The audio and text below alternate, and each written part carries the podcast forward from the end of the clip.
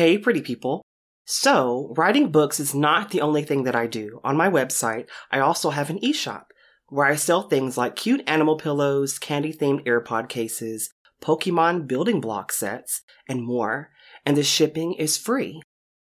Also, if you subscribe to my email list, you'll get a 10% off coupon for everything currently available. I occasionally do giveaways that are exclusive to subscribers, so don't miss out. Sign up today. The Dimitrius Show podcast covers a variety of topics concerning mental health. This occasionally includes topics such as depression, anxiety, eating disorders, and thoughts some people may find distressing to hear. Listener discretion is advised. Each episode dealing with mental health is meant to be a general discussion and not meant to take the place of advice or treatment from any licensed medical professional. If you are needing mental health advice and or treatment, please speak with a mental health professional. Trauma is a source and the cause of a lot of drinking problems. Um, personally, to me, it was I had an absent father. I, I never had a dad growing up. Today's subject is pretty intense, but I, like many people, believe it's a subject that gets overlooked. When we bring up alcohol addiction, many of us know the harmful effects of alcoholism, sometimes firsthand. Some of us have had friends we've watched struggle with it, family members. Some of us even had parents who were alcoholics. Still, alcohol abuse is largely glamorized and not taken as seriously as it should be. The National Institute of Alcohol Abuse and Alcoholism defines alcohol addiction, otherwise known as alcohol use disorder, as a chronic relapsing disorder associated with compulsive alcohol drinking, the loss of control over intake, and the emergence of a negative emotional state when alcohol is no longer available. It's characterized by an impaired ability to stop or control alcohol use despite adverse social, occupational, or health consequences. So we have a clear definition of what alcohol addiction is. But is there an underlying cause? We're going to explore that on today's episode. So let's get started. Welcome to the Dimitrius Show, where I learn how to walk through my shadows, picking the flowers I've grown through sheer resilience. And I may not know enough yet to start teaching, but I'm going to keep convincing you to keep pushing. I'm Dimitrius and this is my life after speaking. According to CDC.gov, heavy drinking is defined as 8 or more drinks per week for women and 15 or more drinks per week for men. Binge drinking is defined as 4 or more drinks during a single occasion for women and 5 or more drinks during a single occasion for men most people who drink excessively aren't alcohol dependent. But I'm going to be honest with you, I definitely have more than five drinks on occasion. Which leads me to the long term health risks, such as high blood pressure, cancer, weakening of the immune system, learning and memory problems, mental health problems, such as depression and anxiety, social problems that can be family or job related, and lastly, alcohol dependence.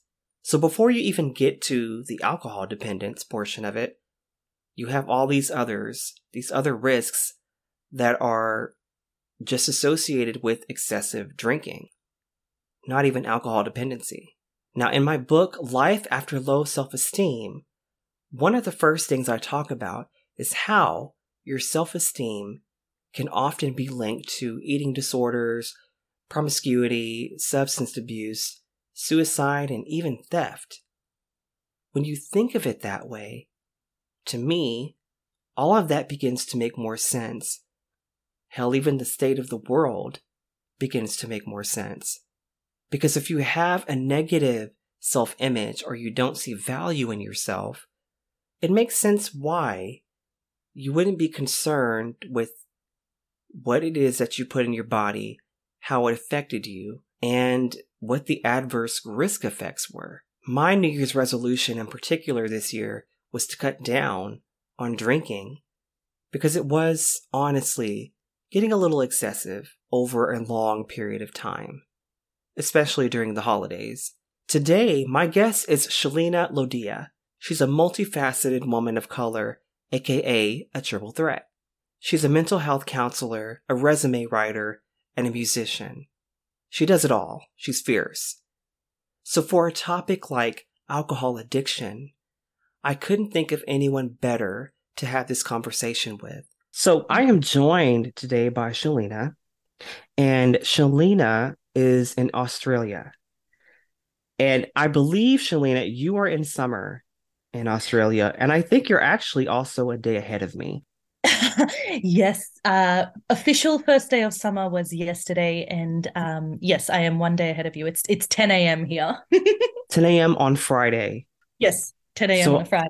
I am very privileged to speak to someone um, from the future. So I am so I'm very delighted to be able to do that. Uh, I'm noticing, Shalina, you your professions here. I have you listed as a counselor, um, a resume writer, and a musician. Yes, yes. The musician part of it. Do you play an instrument? Uh, no, I sing and I rap. You sing and you rap. Did you go to school for vocal or anything? I did when I was quite young. And then after that, um, you know, I, I sort of felt like depressed and there were times I couldn't afford it and things like that. So I guess I did a lot of it from home, from my bedroom, really. Yes, yes. um, and it it was a it was sort of an escape from my world and my reality when I when I divulged into music. So I I would say that music has sort of saved me in a way. What? So um, counseling is like for other people, and music is like my form of therapy, pretty much. Very myself. good. Well, good. We all need that escape. Mm-hmm. And I'm glad that music works in that way for you. You and I actually share that in common. I was a Ooh. vocal major in university. And wow. um, when I saw a musician, I was like, hmm, let's pick her brain a little bit here and see what yeah. um, her experience is. So, very good to know that you have experience with music. And yes, absolutely, it is definitely a medium where so many forms of expression can take place and so many forms of comfort can yes. take place yes. as well. Absolutely. Music is a healer. Absolutely. Oh, yes, definitely. Definitely. Yeah. So, your current profession, yes. What is that for you? Trauma counselor. Trauma um, counselor. Okay. I also do resume writing on the side. I started off doing resume writing. I moved to career counseling. Then I moved towards helping women who were suffering from domestic violence in my in my community. So I'm Indian. And from there, I realized that so many women they're going through domestic violence, but there's so much more um, sort of going on in their mind and, and in, in their lives. And from that, I thought, you know what? I want to help people on a bigger scale, not just with domestic violence. And um, it sort of led me to reflect upon the things I have gone through.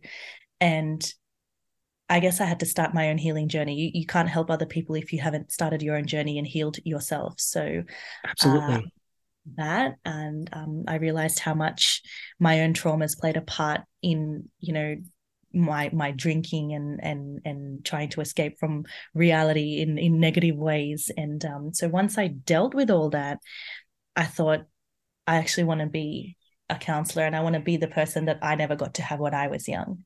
Um, and so with the knowledge that i have and the experience i have i i help i i heal through helping other people with my knowledge and my experience and sharing it on on a platform to be like the voice of the voiceless and i really enjoy doing that very good very good so i'm noticing right away so the topic of the episode that we have or in our discussion today was alcohol addiction mm-hmm. but I'm, I'm immediately picking up on where it begins with something else outside of that and yeah. would you want to kind of elaborate on that yeah so i mean trauma is a source and the cause of a lot of drinking problems. Um, personally, to me, it was I had an absent father. I, I never had a dad growing up, um, and I went through a lot of bullying and racism at school mm. to the point where I just completely hated who I was. I hated myself, my name, my face, you name it. I hated it all. And then I also realized there was a lot of um,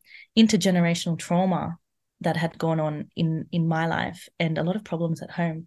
So when somebody comes to me and tells and tells me that they or someone they know has a drinking problem, um, I usually ask them about their past experiences and their life growing up and what's really going on for them now because you know when you first drink it alcohol can make you feel so happy and so calm but then alcohol really is a central nervous system depressant and it's a depressant that reduces the, the speed of your brain activity. So while alcohol can offer temporary physiological or emotional relief it can make you feel confident escape from reality and your problems it can also make you overly emotional and um, you lose inhibitions and you can end up making poor choices. So, and you know, some people just blank out and have no idea of what happened yes. and um, never recover their memory, which means that if there is something they need to remember, they never will.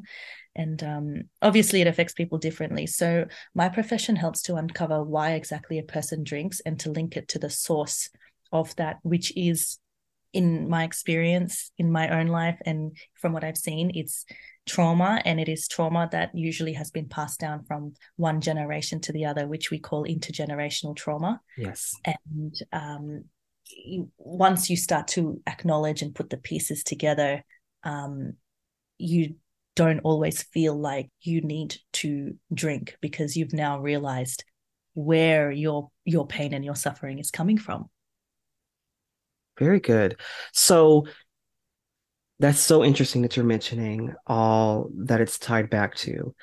I've I've written about and I've I'm of the belief that many of the I want to say not toxic but um, problematic behaviors mm-hmm. that we often find ourselves constantly going back to and um, participating in are tied back to like you mentioned trauma mm-hmm. and also back to kind of like a low sense of self-worth yes um personally i can speak that i've i've definitely gone through that journey yes. of overcoming those negative self-image thoughts and everything like that and i once i did that i realized that a lot of um God, drug addiction um going into relationships that are kind of harmful to us can yes. tie back to trauma that we've experienced yes. and also that negative self-image where yes. we feel like, well, maybe we don't voice actively that we feel,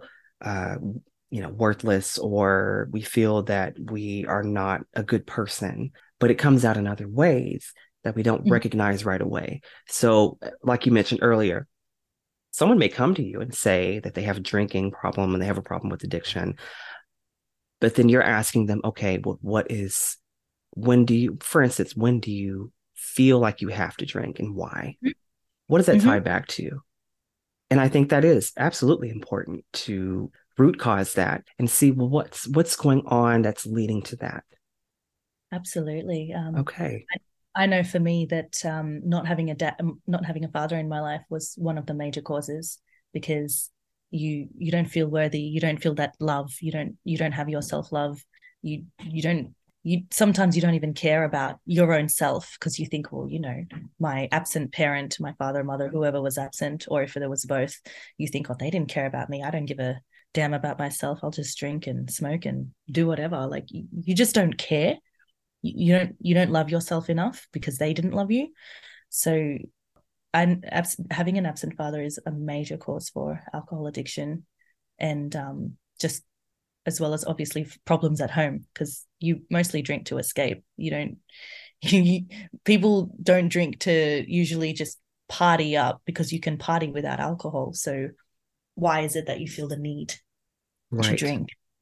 You know, right. I also feel like it goes back to now I'm not an expert on uh, attachment theory and everything of that nature, but I do believe that it also goes back to the attachments that we either receive or we don't receive in our early yes. childhood. And speaking back about the absent father and the familial bonds that we are supposed to get mm-hmm. during certain development cycles as we're growing up. When we're not receiving those and we're having to make do without them, and we're kind of putting certain things on hold in order for that to happen. I think that also contributes to later on we're kind of still doing that with alcohol, with drugs, with uh, yeah. Seeking out toxic relationships. we're kind of still kind of just making do. And yeah. I think it's important to kind of recognize that for what it is and try to identify it. So I do like that you do focus on the fact that when you're speaking to the people who are coming to you, you're focusing on trying to root cause and get behind what is driving all of that. Yeah. See, addiction is is is a is a medicalization. You're you're medicalizing something that's not the main problem. Um, there's so much medicalization of mental health going on that if somebody has a reaction to something they go through, people are immediately labeling them, oh, you're this and you're that, you've got this disorder and this personality disorder.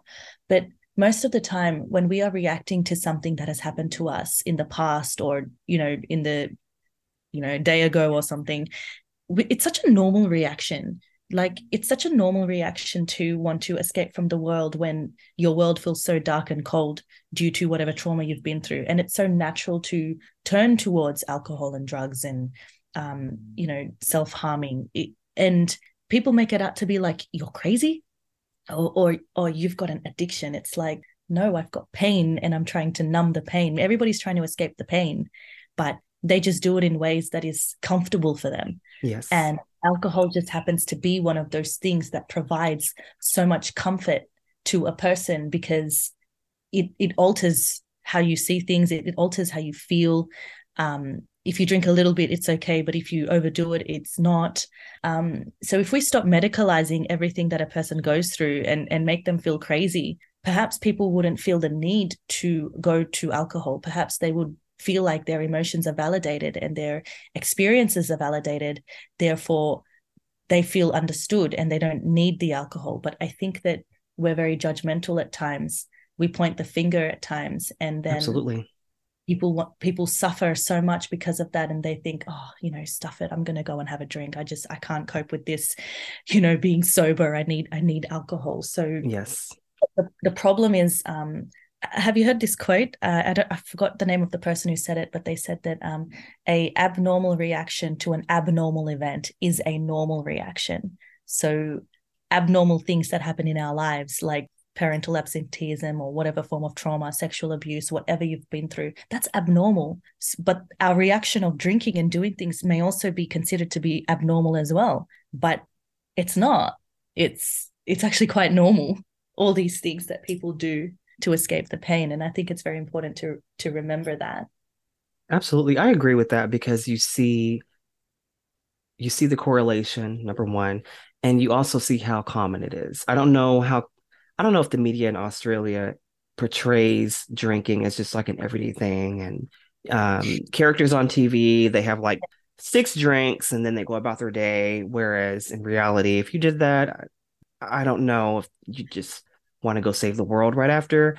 But I, when mentioning that, of course, I, I absolutely I agree. I agree that they're for the abnormal event and the abnormal reaction to it, um, and how it actually is normal. Mm-hmm. Absolutely, I agree with that 100%. So, for you, uh, mentioning your personal journey, what was the aha moment for you where you said, This is maybe the root cause of what I'm experiencing? I think I always knew why I did what I did. Um, I always, especially because when I would drink, a lot of my emotions would come out. Um, and I would think a lot about my dad and I'd get emotional and um, I'd think about the things that really hurt me. Um, I knew why I was drinking, but I couldn't find a reason to stop because I couldn't find a way to accept the absence of my dad and the trauma that I had faced in my family, like with intergenerational trauma and the family problems I was facing, I couldn't find a solution to fix it. And I couldn't find a way to accept that my dad was never going to be in my life. And for the rest of my life, I'm never going to have him. So, because I found it very hard to, you know, say to myself that this is how it's always going to be, you can't change it, I would drink because it just helped me to cope with the overwhelming emotion. Um, but in the last couple of years, it's been like, well, I would be a hypocrite if I'm constantly drinking every day or every weekend and then getting upset and getting drunk and and and acting out if I'm also trying to help other people. Um, you can't have both. So it was like, and, and, and COVID was quite hard not to drink either because we were locked down in our houses and we couldn't go anywhere here in Australia. And mm. it was for a long time. So um, I think a lot of people developed drinking problems at that point. Oh, yes. everybody was drinking. I was like, what else do you do? You smoke, yeah. you drink drugs. Well, that and there was a lot of uncertainty. There was yeah. so much uncertainty you were yeah. told that it was just going to be a mild thing. Then all of a sudden, you're not sure when you're going to be able to go back outside. No, no, absolutely. And so not. at that point, you're just like, well, what's left for me to do, for me to try to hope for, accomplish? So, absolutely, I could see a lot of people turning to different substances. Mine was overindulging in food, of course. Um, yeah. I was like, well, I'm not going anywhere. No one's going to see me. So I'm just going to not care about my diet at this point. Um, so, but again, that goes back to why? Why do you need to, why do you feel as though it's not worth caring about your, your health or your mental well-being? Yeah. Um, but when I really discovered um, when I put all the pieces together in my life about where my trauma was coming from, it was one, my dad, it was two, um, I guess the traumas that I felt like my mom was passing down to me as well. Um, one of the major causes of me drinking was the fact that my mom wouldn't let me go out um, and and on the weekends and enjoy my time out. So in my head, I felt like, okay, I'm going to make up for it by drinking because I'm stuck at home. Mm. And that was a pattern that was a very that was a recurring pattern for a number of years that i wasn't allowed to experience the life i wanted to because of my mom so i needed to escape mentally because physically i could not so um which which um it, it continued for a while. And then i had to get to the source of the problem which is my mom's problem with me going out. That was one. The other one was accepting the problems with my dad that he was never going to be in my life and accepting that that's just how it's ever always going to be. And then trying to find a way that like i mean i drank to escape from reality but what else could i do in place of alcohol? Because at the end of the day alcohol is just temporary. It's a temporary high. It's releasing dopamine. It's not serotonin. You know dopamine is the pleasure chemical. That's what alcohol does. And but you you should be searching for serotonin which is the happiness. Mm-hmm. and where do you find happiness from within? And happiness from within came for me came from um, learning about men, learning so much more about myself and mental health and uh, combining that with music and helping other people. So once i diverted my mind elsewhere and fix the root cause of my drinking i didn't i don't feel like i constantly need to drink and i don't feel the need to get away from the world because my world is beautiful now but it takes a lot of work you know it's not like a one or two week thing. It can take months and months to really yes. get stage. Um, but I think some people think that, oh, I need to go to rehab and I need to do all these things. It's like you don't really need to go to rehab. You you just need to get to the cause of it by being honest with yourself. But mm-hmm. you know, it, it's it's a very uncomfortable place when you have to get honest with yourself. It's very uncomfortable because once you've acknowledged what what the problem is, you you're then like, okay, great, now I have to fix it, and fixing it is the part that takes very long and gets you out of your comfort zone. So I think that's why some people resist. I want to touch on the part that you mentioned about honesty, mm. um, in particular about when you are going to a therapy session. Sure. And because I hear a lot, I go to therapy and that's like I don't have any shame towards any of that. I go mm-hmm. and I tell people I'm going to therapy today, and you know, like I'm going to McDonald's or something. And so, I think people they they bring up where, well, I I tried therapy, it wasn't really for me, or whatever they've tried to do, and I asked them, well, how honest are you being? How mm-hmm. honest are you being in your sessions? Are you going into the session and just kind of sitting there and waiting for them to say these magical words that'll make you feel better? Or are you kind of bringing that, you know, that muck to the surface that you have to sometimes bring up to mm. the surface so that you can really deal with that? And that means for me personally, when I was coming to terms with low self esteem, there were times where I didn't want to tell exactly what happened, how I felt about my day, because it meant that I would have to, I felt like I was failing, felt like I was admitting to some personal fault that once I brought it up to the surface, it was just going to be a defeat. Mm. So sessions would go on and it would seem like everything is going great. And my therapist would be of the opinion that, well, I mean, I don't really know why you're here because it seems like you got it under control. But mm. I didn't mm. have it under control at all. So I had to sit down with myself one day and go, okay, you're not being 100% honest about what you feel about yourself and about your day to day interactions that your counselor is asking you about. And that's why you're not getting out of these sessions what you feel that you're mm. not getting, what you're supposed to be getting. And so it ties back to once I started really being completely honest, and I mean just raw and tears and just, I can't believe I'm admitting to this sort of things. Once I started doing that, and we kind of started pulling back and going, I understand why you feel this way. And I know it feels this way to you. But let's put it up and let's really examine it and let's really see where that's coming from. Mm. Once I was able to do that, that was when I finally started making some improvement. Yeah when I finally realized I don't really need to be on 75 milligrams of whatever I'm taking. 37 point whatever is fine um, when I need it. Yeah. Because you have those days. But, and then of course, the eating and whatever else that I did that was problematic that I did because unconsciously I was just like, well, this is going to help me just feel better until I'm ready to just do whatever I need to do. So, the honesty aspect of being okay with sitting with the parts of yourself that are not comfortable at all, but still recognizing that you have to do that in order to truly move forward.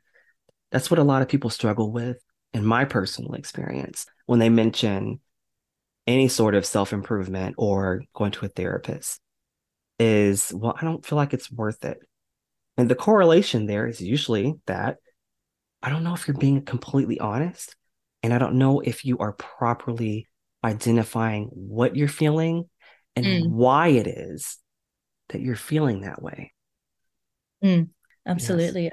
I think people are they go to therapy thinking, you know, I, I, I want to go fix myself.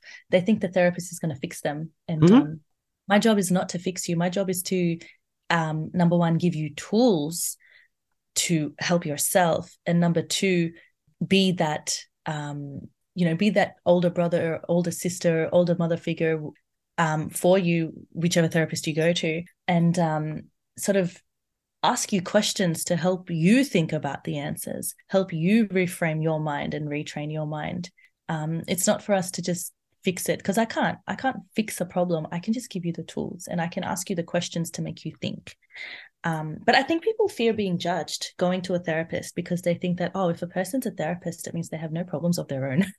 like That's they know how they to think. yes. the problems. So therapists don't have problems, and mm-hmm. uh, it it makes it. Sometimes I laugh about it because it's like I have people say things to me like, "Oh, you're a counselor, you should know," and it's like I don't have the answers to everything. I, I don't know the answers to everything. I'm I'm I'm a human and I feel emotions too.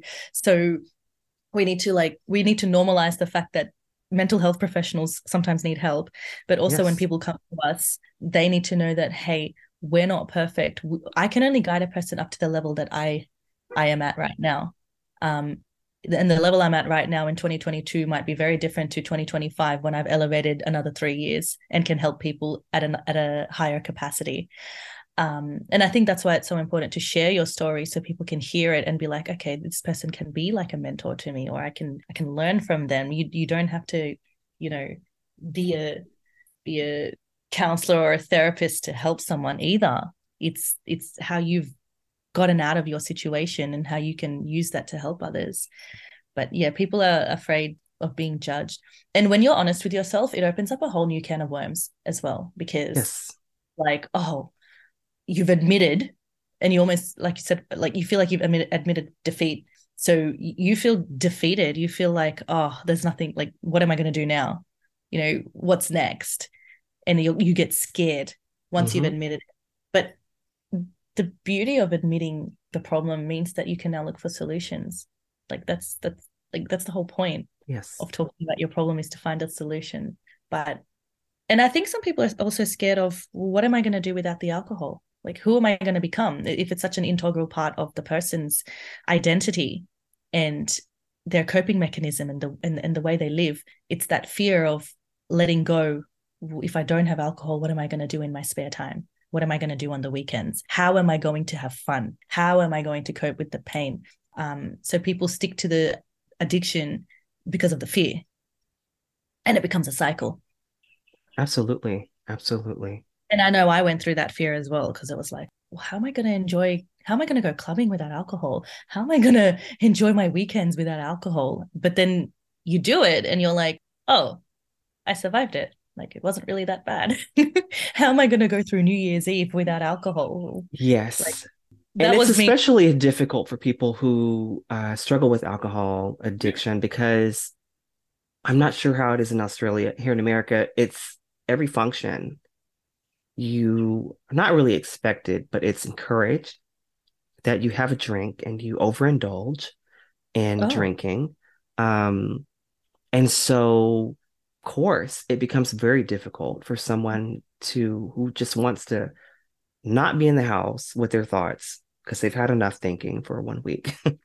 yeah. they've maybe been to therapy and they've uncovered some things and they're exhausted, which I understand. And they want to go out, but they don't want to be surrounded by just martinis and beer and whatever the case may be. That's hard to escape from sometimes. It's hard to go to an envi- find an environment that you can sit with someone and there's not the encouragement of, oh, I'm going to order a drink. Let's order a drink and do this and do that. And so, yeah, I can see how that in those initial moments where you're you're trying to move forward and try to develop personality outside of drinking, um, where it Mm. especially difficult because that's Mm. everywhere here at least and it's like i mentioned before on tv where every character you see on tv they have a drink in their hand and even if someone does clearly have a problem with alcohol it's usually just a joke it's not the same as like hard drugs or meth or anything like that it's usually just oh yeah they drink all the time and um you'll see them drink 10 martinis in one episode and they're just passed out or something. It's like, okay, yeah, that's just what they do. And um, because it's so normalized, it is very difficult to feel as though you need to put yourself in an environment where that isn't at the forefront so much so that you can identify those places where you can just be a person that isn't tied to that. yeah and Yeah. You need to have the courage to face the truth of why you drink and admit it to yourself. Mhm. Um, like I said, you don't have to go to rehab, but it's more about learning what alcohol does um, and replacing the drink or doing something else or minimizing it. You know, if you're if you normally have, I don't know, five glasses of wine, have two. That's an achievement, and you can Mhm. celebrate that. Um, because alcoholism is linked to your nervous system. So when you crave a drink and you can't focus on anything else until you get one, um, that's your sympathetic nervous system which has been activated. And the goal is to you know activate your parasympathetic nervous system. You know the so you've got your your central nervous system one's sympathetic one's parasympathetic. Your sympathetic nervous system is the gets you going you're ready for you fight or flight. Your parasympathetic nervous system is is is that calm mental state that does not need the alcohol. So if you start doing activities like art therapy or meditation or gym, things that are calming to your nerves and your physiological state, um, that helps with your mental state, but because alcohol also increases your dopamine levels, and that's the pleasure chemical. But over time, um, alcohol depletes these levels, and in order to feel better, you just want more alcohol. And but when you do activities to activate your parasympathetic nervous system, you are actually increasing your serotonin levels, and that's a mood natural mood stabilizer that controls your well-being and your happiness. So, you know, even in general, um, as I was saying before, some people are chasing the dopamine, that temporary pleasure and high, instead of searching for ways to increase the serotonin, which you need to have a natural state of happiness. Um, so it's it's about learning the physiologic the physiology eh, behind your drinking and what it really does to you, and that's where all, most addictions are linked to the chasing the dopamine, that that temporary pleasure. And all, alcohol is just a temporary pleasure um, that's all it is. It doesn't last long. But things like going to therapy and learning meditation and going to the gym to improve how you, yourself and your health, that's long term. That will in turn bring you the state of happiness that you need. Um, but people live people's mental state i think is really temporary it's it's destination addiction like oh the next thing i do will make me happy um, mm-hmm. if i do it'll make me happy they're not looking long term um, what will make them happy. Everything seems to be a short term thing. So alcohol is a short term um, pleasure. I mean, h- how how much do you drink to get tipsy and then drunk and then pass out? It's just temporary. Mm-hmm. But if you actually within yourself you you try and turn more towards spirituality you turn to your other hobbies like for me music that's long-term happiness for me you know? Um, so i think that's something that people need to really sort of look into the the physiology behind it because the cravings that you have for alcohol it can affect you physiology um like physically because you crave it and then when your body doesn't get it you either you can start having withdrawals if it's been a long addiction or you start feeling angry your heart goes fast pupils dilate you you can have such a strong reaction um, if you're craving it so badly so it's really about finding ways to uh, reduce, replace, and um, activating that that parasympathetic nervous system to eventually not feel the need to drink. Absolutely, absolutely. So, returning to your personal journey, mm-hmm. I want to ask you because I think we touched on it earlier, where when you get to a certain place, do you ever feel like there's pressure to now that you are a counselor and now that you are helping others overcome their experiences, where if you find yourself noticing something that you do, and it may not be something old that you're, you know, kind of backsliding or something like that, something new that you do. Mm-hmm. And there's this pressure that you put on yourself where you're like, I feel like I should be better than this. Do you ever experience that? um, better than this meaning like in terms of my actions and my reactions to certain situations is that yes. what you mean mm-hmm. yeah all the time um i not all the time but a lot of the times i sometimes think oh you know um, I'm a counselor. Like at the back of my mind, I know the answer to this. Why am I not behaving the way I should behave? Why am yes. I not doing this? Um, it's it's like do i have this image i have to uphold um, am i a counselor all the time or do i only go into counselor mode when i need to go into counselor mode so sometimes it's a conflict between um, rational and irrational yes. and um, logical and not logical um, and i think i get fired up when i might react in a way that a person would think oh but a counselor shouldn't react like that yes. and they'll turn around and belittle me well, it feels like they're belittling me and they say things like, oh, you're a counselor, you should know. Um, and then that sort of, I guess you could say it hurts my ego or it, it, it hurts me personally because I think, but I'm not in counselor mode 24 7. Like mm-hmm. I, I might be helping people whenever, every time I can, but I I feel things and I react to things. I might um recognize why I react so strongly, which is some people can't are not able to know why they recognize uh, why they react so strongly to things but you know sometimes i'm not in the zone to be a counselor and um, once I'm done reacting in a way that people think I shouldn't, when I reflect back, I think, oh God, like, does that put me in a different light? Do they think I'm not a good counselor? Like, am I not supposed to have my own emotions? Do I, am I not supposed to feel how I feel? Like, you go through these up and down um, motions between who you are versus who people expect you to be versus who you want to be. It's like mm-hmm. a, it's like yes. a triangle there. And it can be it can be exhausting and overwhelming. And then i just have to then i have to counsel myself and be like you know what shalina? You have emotions. You're entitled to feel it. People can't a person's expectation of you is a reflection of them. It's not a reflection of you. That they see you in a certain way. They want you to react in a certain way because they have some sort of expectation of what mm-hmm. a counselor is. It doesn't mean that i can't react how i want to or I can't feel how I want to feel. So it can be a bit of a um, battle in my mind. Yes, it, it does happen. I think it happens to quite a lot of people. Oh, yeah, definitely. Are, yeah. At the end of the day, you're being positioned as a role model by other people. Yes.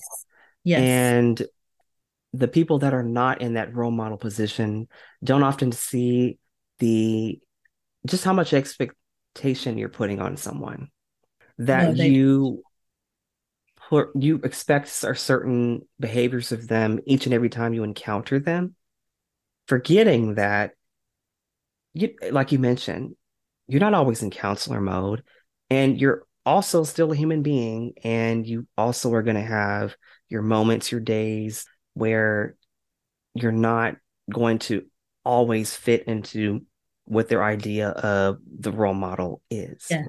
That's right. And that's okay. That's perfectly okay.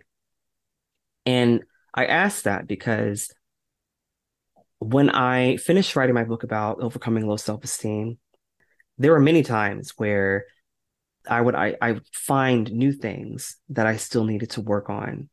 Even though yeah. I had worked on the huge major things, now there are other new things that we still need to work on and overcome. Mm-hmm. Now, of course, I would have never gotten to this place if I wasn't able to develop that crucial skill of mm-hmm. stepping back and going, okay, let's be completely honest about how we feel, right?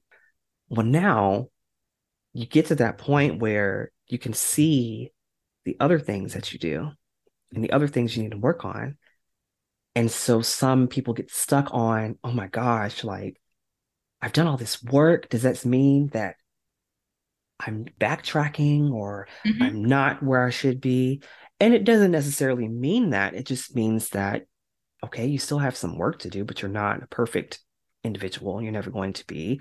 And it's okay to still have those things that you can identify and work on and work towards.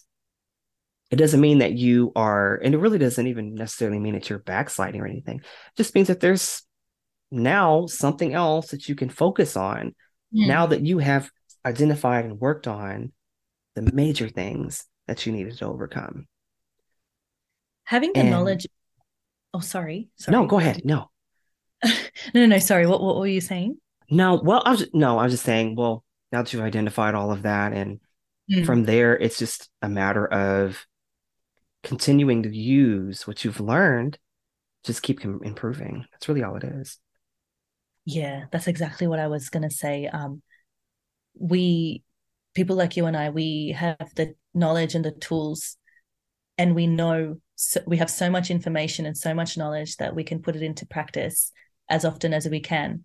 Um, so we can explain. I, I'm able to explain well why I reacted in such a strong way, or why I, you know, did this or did that. But some people don't even have that self awareness mm-hmm. of why they they do, and I think it's so important to have that self-awareness like I, I reacted like this because of this or i do this because of x y and z.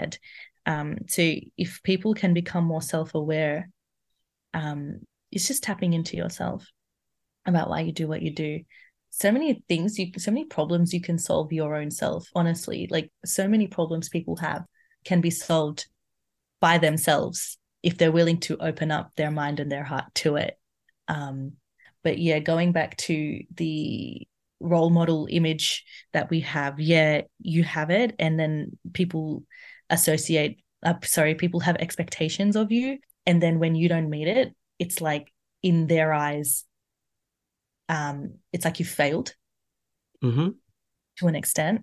Um, and and it's just it's it can be a it can be a battle of the mind, but I guess it's something that it's the person who's expecting. They need to understand that just like they're humans we're humans as well. Like we're not superhuman yes. you know just like they react and have emotions we do too. We just probably maybe we know how to express it in a different way. Maybe we're just more self-aware. Maybe maybe we can explain it in a in a better way or understand something with more depth. But it doesn't mean that you know we don't we don't we don't act out or we're not irrational at times. But it's just it's just the beauty of being human. That's who we are.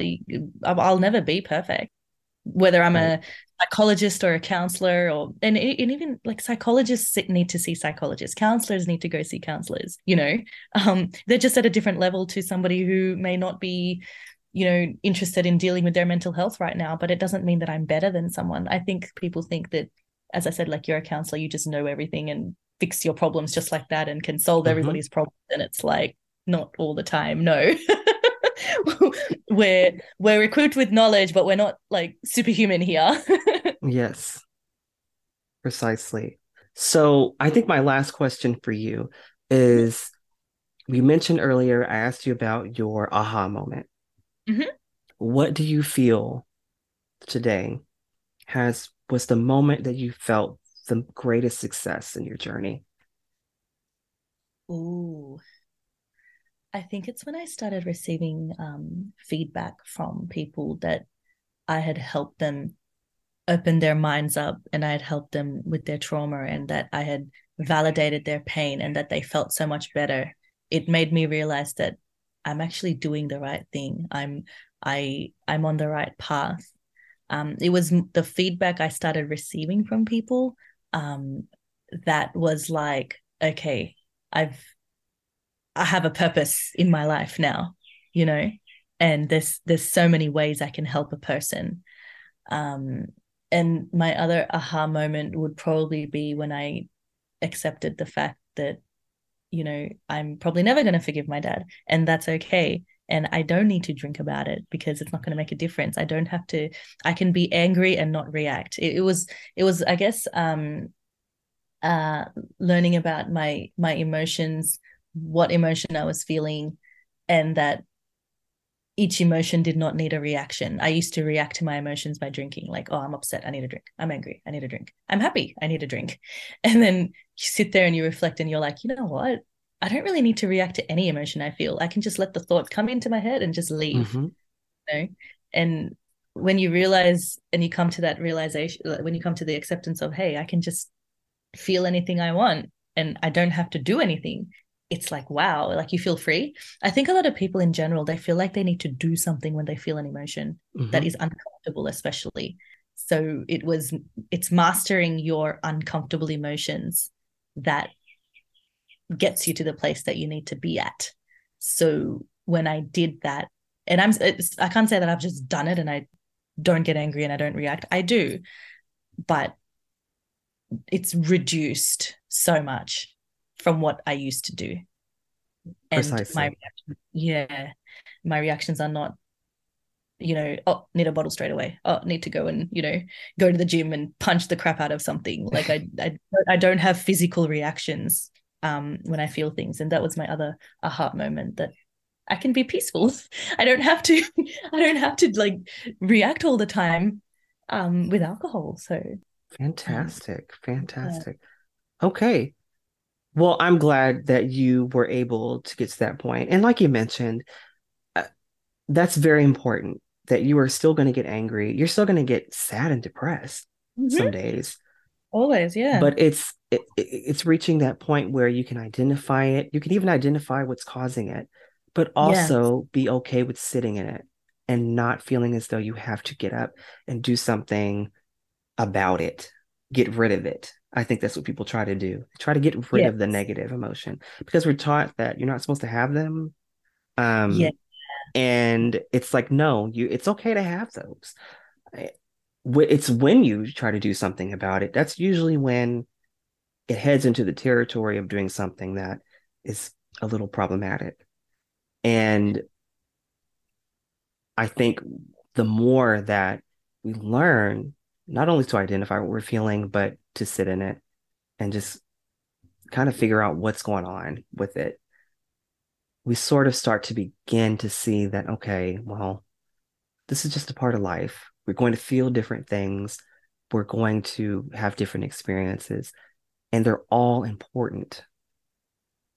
The, the positive ones are not going to outweigh the negative ones. The negative ones are there for a reason, just like the positive ones are. And it's yeah. what we do with that that information that leads us to the people that we want to be.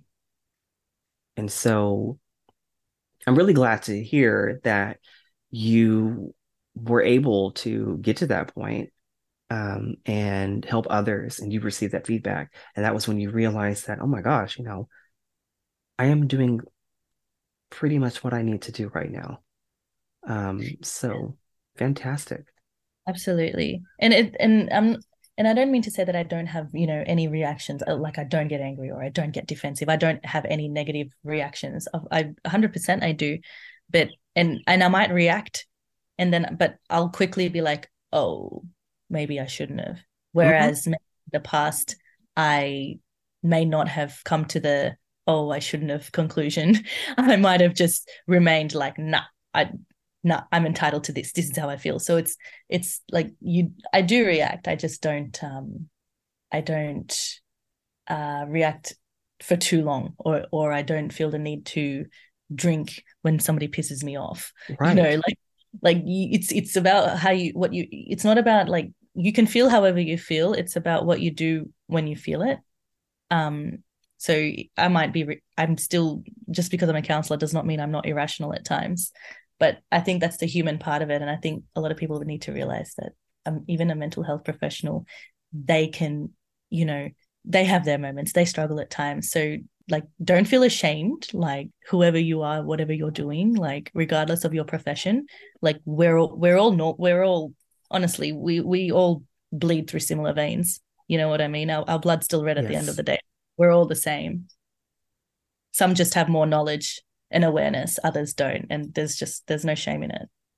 Absolutely. Well Shalina i want to thank you so much for sharing your experience and really reaching out and just saying reaching out to people in your life of course and just helping others come to terms with the trauma that they experience and the negative emotions and thoughts that we have that kind of lead into some of the addictions that we tussle with yeah yeah it's it's rewarding. It really is. And um i just hope that more people tap into their their trauma as and realizing that that's usually the source of their their addictions and really having the courage to face it because there's just there's just no shame. Like however you're feeling whatever you're going through there's no shame in it. And the sooner you speak up the sooner you know you you become the best version of yourself. Like you owe it to yourself to be that best version. Should not be feeling ashamed for how you feel and want and reaching out for help. Never any shame. Thank you for listening to The Dimitrius Show. Reviews of this show help expand my audience size and reach new listeners. So be sure to rate it on your preferred listening platform so more people can know about it. Also, if you really love this show, be sure to subscribe to my email list so you can be the first to get news and updates about the podcast and more. And as always, be kind to yourself, be safe, and until next time,